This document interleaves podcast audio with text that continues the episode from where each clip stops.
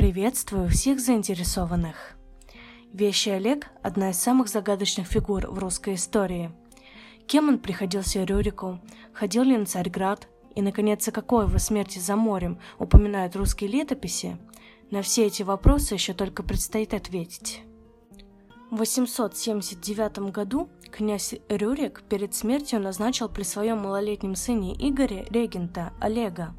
Очевидно, что такую миссию он мог возложить лишь на одного из самых близких людей, надеясь, что наставник сможет не только воспитать его сына, но и не станет узурпировать власть.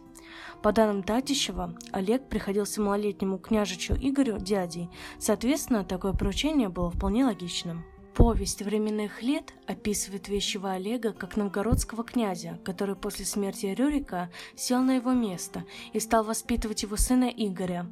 Он обложил данью народы, убил киевских князей Дира и Аскольда, заманив их в ловушку, и сел на киевский престол, продолжив объединять славянские племена.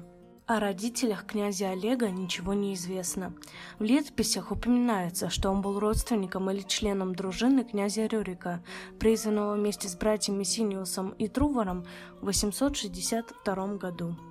Согласно проводимой Татищевым Иоакимовской летописи, Олег был Шурином, то есть братом жены Рюрика и варягом – Учитывая, что в летописях несколько раз упоминается, что во время княжения в Киеве Олега всегда окружали варяги, а с 882 года он установил Новгороду ежегодную дань в пользу варягов, он, скорее всего, и сам принадлежал к этому социальному классу.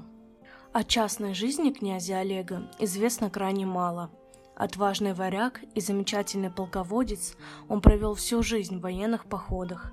Его семьей была верная дружина, с которой он держал совет и о благосостоянии которой неустанно заботился.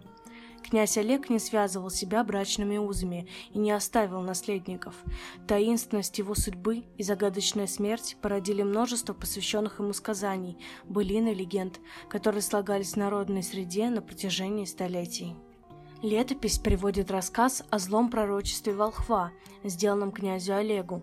Однажды киевский правитель спросил кудесника, от чего я умру?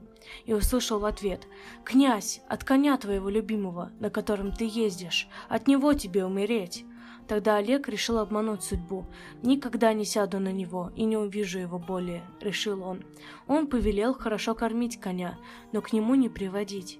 Четыре года он не вспоминал о своем верном боевом товарище, а на пятый захотелось ему узнать, как его берегут. Оказалось, что конь умер. Посмеялся тогда Олег над давним предсказанием волхва. Князю захотелось увидеть кости бедного животного. Встав ногой на конский череп, он воскликнул «Его ли мне бояться?»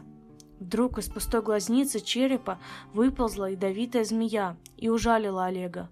Через несколько дней он скончался. Дата смерти Олега, как и все летописные даты русской истории до конца X века, носит условный характер. Тем не менее, наиболее предпочтительной датой является 912 год. Легендарного князя Олега можно назвать первым русским деятелем общенационального масштаба. О князе Олеге было сложено много песен, легенд и преданий. Народ воспевал его мудрость, умение предсказывать будущее, его талант великолепного военачальника, умного, бесстрашного и находчивого. В следующем выпуске мы поговорим о Ефанде, жене Рюрика. Проводите время с пользой. Встретимся через неделю.